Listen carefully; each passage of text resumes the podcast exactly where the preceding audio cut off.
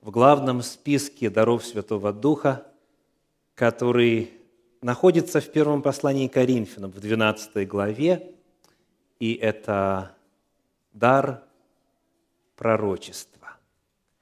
В первом послании Коринфянам, в 12 главе, в стихах с 8 по 10 написано, «Одному дается духом слово мудрости, другому слово знания тем же духом, иному вера тем же духом, иному дары исцелений тем же духом, иному чудотворения, иному пророчество. Дар духа, двоеточие, пророчество. Вот это наша тема сегодня. И вначале необходимо дать определение этому феномену. Нередко пророчество путают с проповедью, с благовествованием, с научением и иными видами служений, где вовлечены уста человека. Но в Священном Писании существует четкая разница между всеми вышеозначенными явлениями и служениями. Дар пророчества. Что такое пророчество? Пророчество началось задолго до эпохи Нового Завета, задолго до первого послания Коринфянам, 12 главы. И потому я хочу вспомнить, какое определение пророчеству дано в изначальных откровениях Священного Писания на эту тему. Кто такой пророк? Какие слова используются в оригинале, в подлиннике, в первую очередь, древнееврейского языка? И для этого приглашаю вас обратиться к первой книге Царств, 9 главе. Первое Царств, 9 глава, 9 стих. Первое Царств, 9, 9. Прежде у Израиля, когда кто-нибудь шел вопрошать Бога, вопрошать кого? Бога, говорили так, пойдем к прозорливцу. Нужно вопросить Бога, идем прозорливцу. Ибо тот, кого называют ныне пророком, прежде назывался прозорливцем. Мы узнаем отсюда, что два термина «пророк» и «прозорливец» тождественны. Но вместе с тем, хотя они описывают одно и то же служение, одну и ту же личность, один и тот же дар Божий, между ними есть определенные различия – Прозорливец – это перевод древнееврейского термина «роэ». «Роэ» от глагола «раа» – «видеть». «Видеть». Прозорливец дословно это тот, кто видит. Второй термин «пророк» – это перевод древнееврейского «нави» от глагола «нава», который означает дословно «провозглашать». Провозглашать озвучивать, провозглашать. Итак, пророческое служение представляет собой, во-первых, процесс получения откровения от Всевышнего.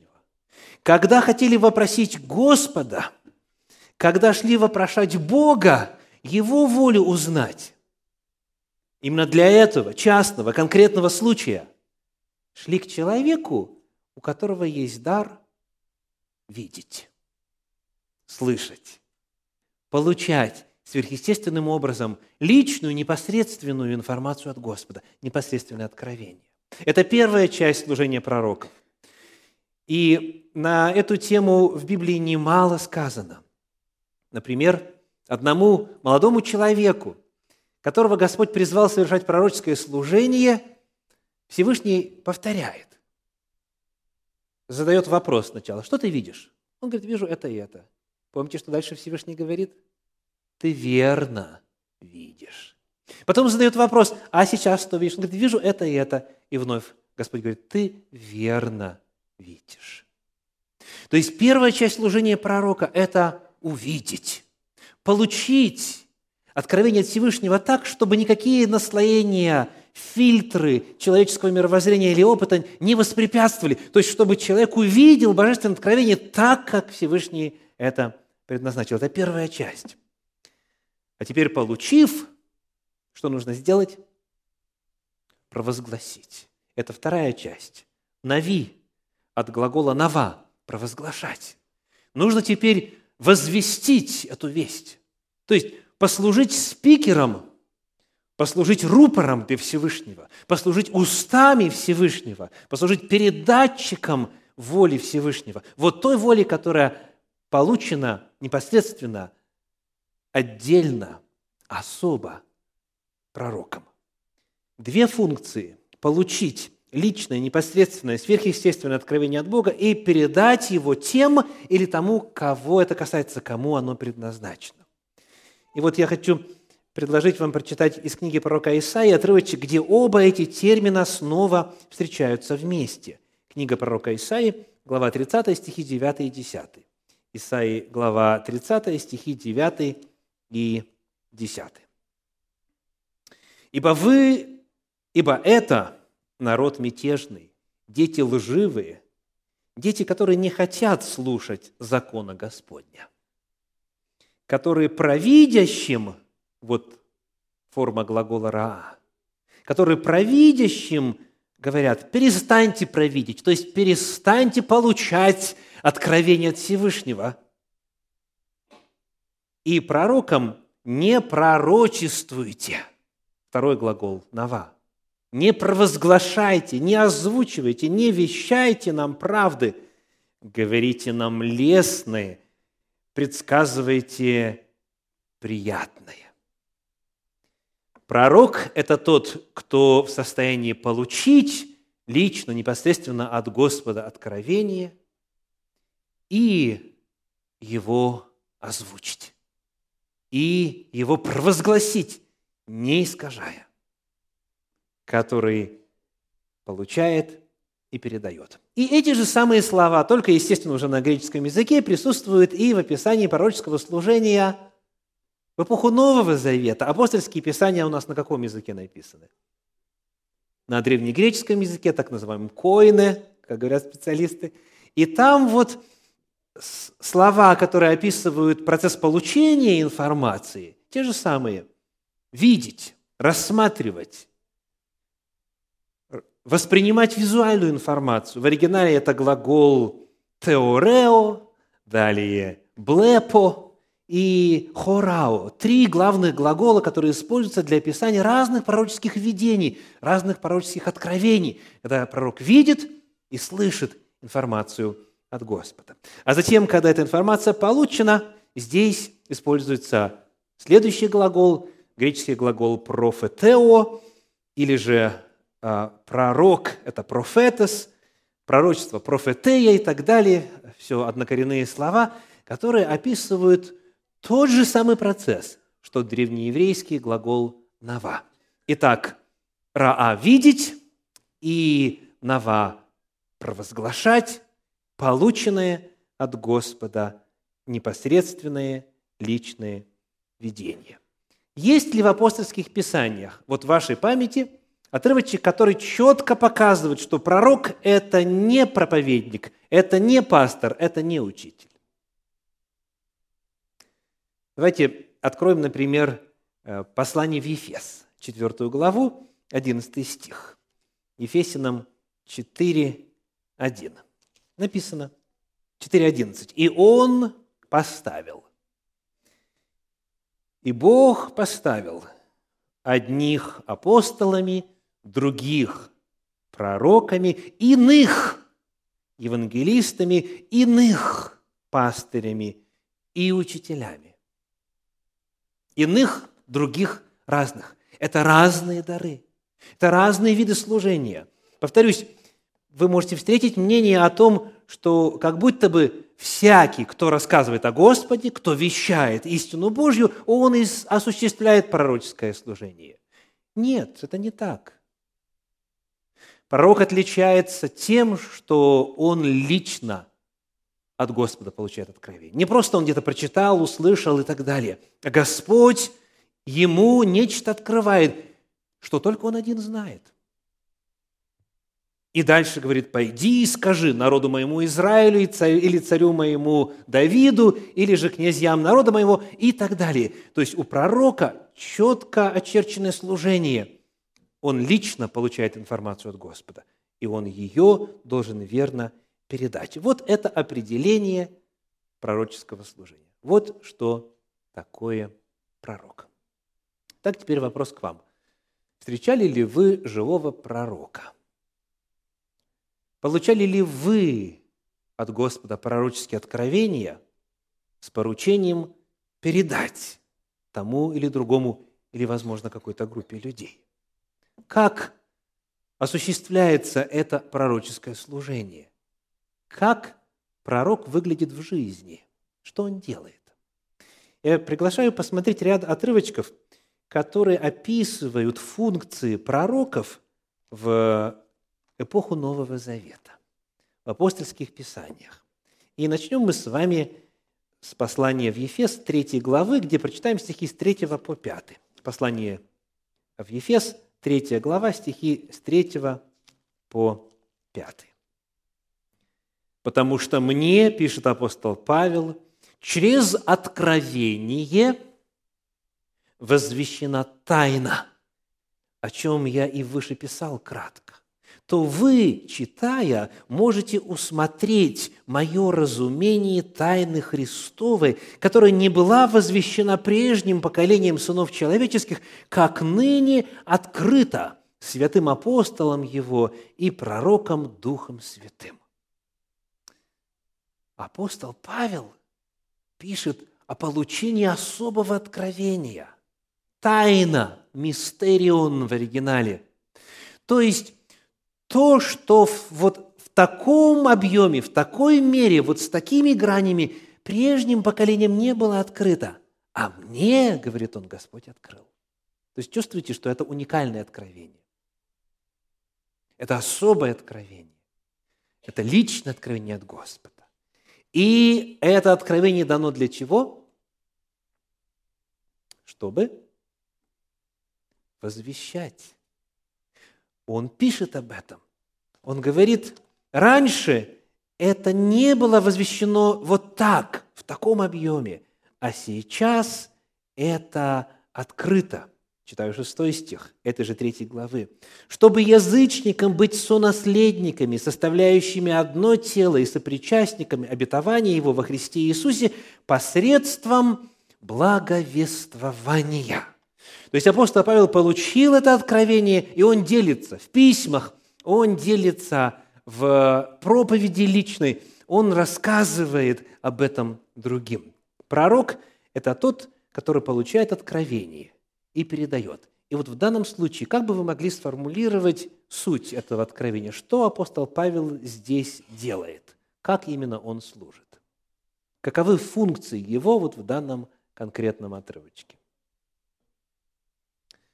Он, ключевое слово здесь есть. Благовествовать и я могу, и вы можете.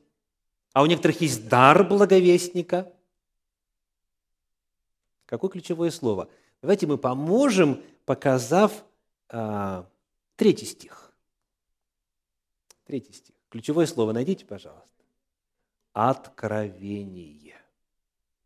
Ключевое слово «откровение». То же самое слово, что и обозначает книгу Библии. Апокалипсис, последняя книга Библии. Мне через откровение, я ни у кого не учился, я ни где-то не вычитал, я ни у кого не узнал, я получил это через откровение лично. То есть пророк может быть призываем Богом для откровения Божьих планов. В данном случае апостол Павел объяснил, как именно язычники могут быть инкорпорированы в тело избранного народа. Чтобы язычникам быть сопричастниками. Вот это апостол Павел говорит, в такой мере, как Господь мне открыл, раньше не было известно. Это в действительности так. Да, всегда было известно, что в семени твоем, Авраам, благословятся все народы земли. Да, но как соединить Израиль и язычников. Подробнее всего, яснее всего, масштабнее всего это объяснил Господь через апостола Павла. Потому Бог может призывать пророков для того, чтобы рассказывать о своих планах, рассказывать о своих тайнах, раскрывать свои намерения. Посмотрим на еще один эпизод. Книга «Деяния апостолов», 11 глава, стихи с 27 по 30. 11 глава, с 27 по 30. «В те дни пришли из Иерусалима в Антиохию пророки, и один из них по имени Агав, встав, предвозвестил духом, что по всей вселенной будет великий голод, который был при кесаре Клавдии. Тогда ученики положили каждый по достатку своему послать пособие братьям, живущим в Иудее, что и сделали, пославши собранные к пресвитерам через Варнаву и Савла. Так что делает пророк Божий здесь? Каким нуждам он служит? Как бы вы их обозначили? Какими словами? Если первый отрывок был такой возвышенный, Божьи тайны, план спасения, язычники, глобальная новая фаза Божьей работы в этом мире, то есть нечто такое очень духовное, спасительное, возвышенное, то в данном случае, на первый взгляд, вопросы абсолютно банальные. Какие? Что будем кушать? Что наши братья и сестры вот в той местности, чем они питаться будут – и Агав встает и говорит, по всей вселенной будет великий город, голод. И ключевое слово здесь «будет». Будет. То есть церкви своей Господь открыл информацию о будущем для того, чтобы заранее собрать средства. Тогда еще Western Union не работал. И чтобы собрать средства и потом доставить их, время нужно было. И церковь успела, и они это сделали. Господь им помог. Итак, это служение практическим нуждам общины. Когда есть в общине пророк, Господь через него может предостеречь. Допустим, накануне известного взрыва пузыря недвижимости. Кто-то еще помнит, в каком году это дело имело место в этой стране? Некоторые из вас с болью помнят, ибо испытали на себе. А вот если Господь пожелает, Он через пророка скажет, братья и сестры, продавайте поскорее, пока не поздно. Потому что можете все потерять. А тем, кто собирается покупать, Господь говорит, повремените, скоро это будет в два раза дешевле. Дело в том, что вопросы голода – это не просто вопросы хлеба или питания, это также вопросы чего? Это вопросы ценообразования, дорогие. Когда голод, тогда все в цене растет. Тогда быстро происходит инфляция – и Господь предупреждает свой народ, чтобы они заранее позаботились о своих братьях и сестрах. То есть вы видите, что в данном случае это служение такое материальное, такое приземленное, будничное в плане нужд. Но его природа, его ценность нисколь не меньше от этого. Это тот же Бог через своего пророка совершает свое служение для вот этой нужды своих детей. Еще один отрывочек. Книга Деяний апостолов, 13 глава, первые четыре стиха. 13 глава, первые четыре стиха. В Антиохии, в тамошней церкви, были некоторые пророки и учители. Варнава и Симеон, называемый Нигер, и Луций, Кириньянин, и Манаил, воспитанник Ирода Четвертовластника, и Савл – когда они служили Господу и постились, Дух Святый сказал, «Отделите мне Варнаву и Савла на дело, которому я призвал их». Тогда они, совершивши пост и молитву и возложивши на них руки, отпустили их. И прочитаем четвертый стих. «Сии, бывшие посланы Духом Святым, пришли в Селевкию, оттуда отплыли в Кипр». И так началось что? Первое миссионерское путешествие апостола Павла, где он создал целый ряд общин в тех городах, куда Дух Святой его посылал. Благодаря чему пришло это осознание, как они узнали, как это Дух Святой сказал, отделите мне этих вот на это служение. Как? Там были некоторые пророки, написано. Дух Святой говорит через пророков. И в данном случае, как бы вы могли сформулировать, какой была функция пророка вот здесь? Планирование миссионерской деятельности. Знаете, многие общины сегодня и даже целые деноминации стоят перед очень непростым вопросом. Как евангелизировать народ в 21 веке? Как достучаться до тех, кто даже и не знает, что духовно болен? Что можно предложить обществу, у которого, казалось бы, все есть? Детское служение развивать, подростковое, молодежное, музыкальное, или стать известными в качестве специалистов по богословию, чтобы знаниями привлекать или знания распространять – избрать ли метод малых общин, малых групп, домашних церквей, так называемых, мини-церквей, идти ли путем общественной евангелизации, каким образом достигать людей вокруг нас. Что будет эффективно именно вот в это время, в этом месте? Потому что, как известно, одни и те же методы не везде равно эффективны. Так вот, Дух Святой через пророков своих говорит, вот это и это надо делать. И дальше, когда мы читаем это описание э, в 16 главе книги «Деяния апостолов», где продолжается описание миссионерских путешествий, э, написано так. 16 глава, читаю 6 стих и ниже – 16 глава, 6 стих. «Пришедшие, прошедшие через Фригию и Галатейскую страну, они не были допущены Духом Святым проповедовать Слово в Асии». Дух говорит, нет, туда не надо идти. Ну как же ведь Спаситель сказал до края земли? Да, но не сейчас. Дальше. Миновавши же миссию, сошли седьмой. Дошедшие до миссии, предпринимали идти в Вифинию. Что значит предпринимали? Планировали, пытались. Но написано, что Дух не допустил их. Миновавши же миссию, сошли в Траду, и было ночью видение Павлу.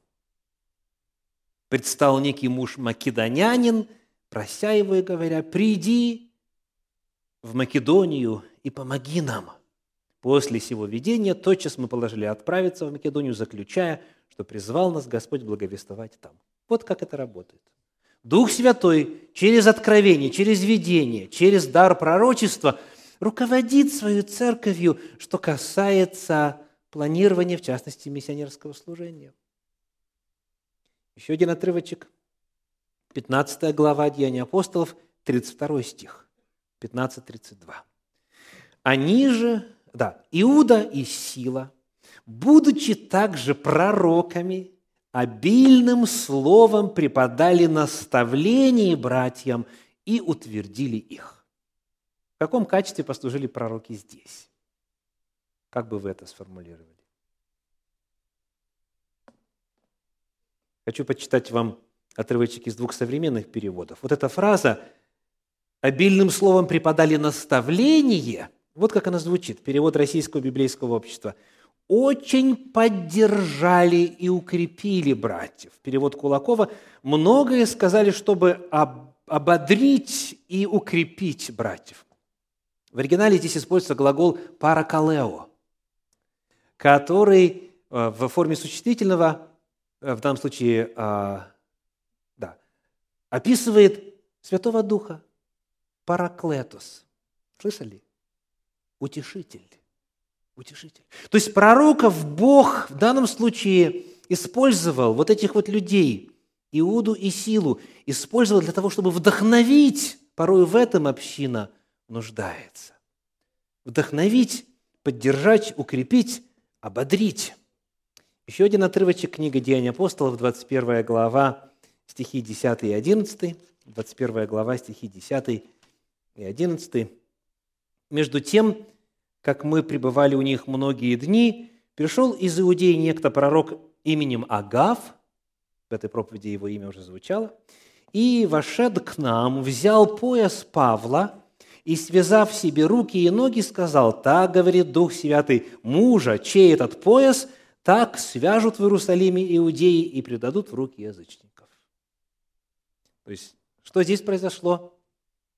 Откровение о будущем в отношении частного лица, в данном случае апостола Павла. Итак, мы находим, что Господь может использовать дар пророчества как для того, чтобы открывать свои глобальные планы, роль церкви в мире, свой план спасения, новые его фазы, новые его этапы, для того, чтобы указывать, как евангелизацию планировать, и куда идти, а куда не ходить, и какие методы благовестия использовать, для того, чтобы предупредить, что голод будет – для того, чтобы открыть, что будет с частным конкретным лицом. То есть функции пророка могут быть от самых возвышенных до, казалось бы, очень таких будничных и приземленных. Но во всех этих случаях одно остается верным. Этот человек получает личное непосредственное откровение от Господа и верно передает его тому или тем, для кого Господь это предназначил. Сколько у нас даров Святого Духа, помните? Сколько открыто в апостольских писаниях? 28. 28 даров Святого Духа. И вот ни об одном даре из всех этих 28 не сказано такое, что сказано о даре пророчества. Это дар особенный. Это дар уникальный. Вот чем. 1 Коринфянам 14 глава, 1 стих. 1 Коринфянам 14, «Достигайте любви, ревнуйте о дарах духовных, особенно же о том, чтобы пророчествовать». Вот подобного ни о каком другом даре не сказано. Не сказано «ревнуйте о дарах духовных, особенно же о даре мудрости. Слово мудрости. Особенно же о чудотворениях. Особенно же об иных языках. Нету. Ни об одном, кроме дара пророчества.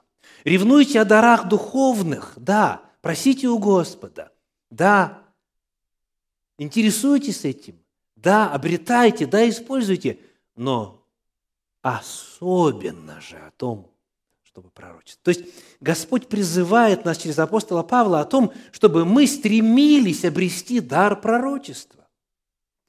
Я правильно прочитал или нет? Так написано? Так, некоторые из вас э, сидят со, со странным выражением лица. Я хочу вот к вам сейчас обратиться. Призывает ли Священное Писание вас пророчествовать.